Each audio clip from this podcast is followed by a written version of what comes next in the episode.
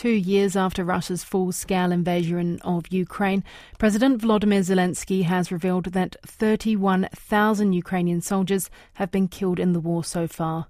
At a news conference in Kiev, he refused to give details on the number of wounded, saying such information would help Russia. Meanwhile, the Defence Minister Rustem Umerov told a news conference that the slow delivery of arms and ammunition was causing both a loss of Ukrainian lives and land. Earlier, I spoke to drones and military expert Federico Borsari from the Centre for European Policy Analysis in Washington, D.C. He told me that the lack of ammunition is one of the major challenges the military face, meaning they're relying on other tools such as drones. Of course, you know, using drones uh, in this case, for instance, is quite different from using, you know, artillery shells. And this means that the lack of ammunition is preventing Ukraine from delivering effects against Russian uh, units that are attacking now and, you know, delivering much more effective results against against the Russians. Uh, at the same time, I think another challenge for Ukraine uh, is in their problems to compensate for uh, you know casualties. They have uh, issues with you know staffing uh, their units because of you know casualties, because of you know wounded soldiers that are not able to fight, and and this means that without uh, a much more aggressive you know mobilization campaign, it's difficult for Ukraine to to replace uh, losses in terms of manpower.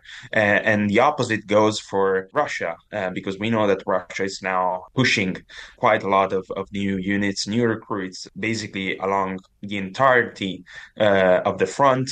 And, and this means that, that often Ukrainians find uh, outnumbered uh, and overwhelmed in terms of manpower. So I think these are the two main challenges that, that Ukraine faces now. But at the same time, I would say there is also a, a, mismatch in terms of you know air power, and the Russians have been able to uh, again redeploy their their air power much more frequently along the front line, especially in certain areas and in certain sectors, especially uh, in the south in Zaporizhia and Donetsk Oblast. In these two areas, especially, the Russian Air Force is, is quite active and is using, you know, GPS-enabled uh, bombs to, you know, deliver quite significant effects on on, on uh, Ukrainian defenses.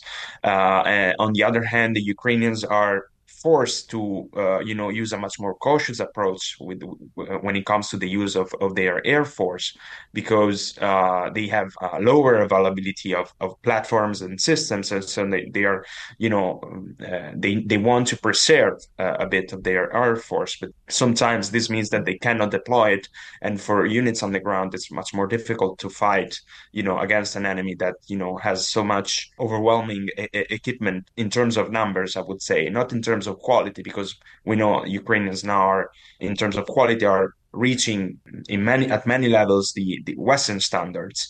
But at the same time the numbers are you know, quite a disadvantage for ukraine at the moment. Looking at for example the, the the aid package that we have waiting in congress at the moment how much do you think that will be having an effect on the war in ukraine as well well, I mean, we have seen the effects of that already. Uh, Avdiivka was, in, I think, in, in, for a large part, was the result of uh, lack of ammunition because in Avdiivka, the Russians were able to basically uh, compromise the position of Ukrainians in the city by attacking north and south of the city and creating this cauldron in the town.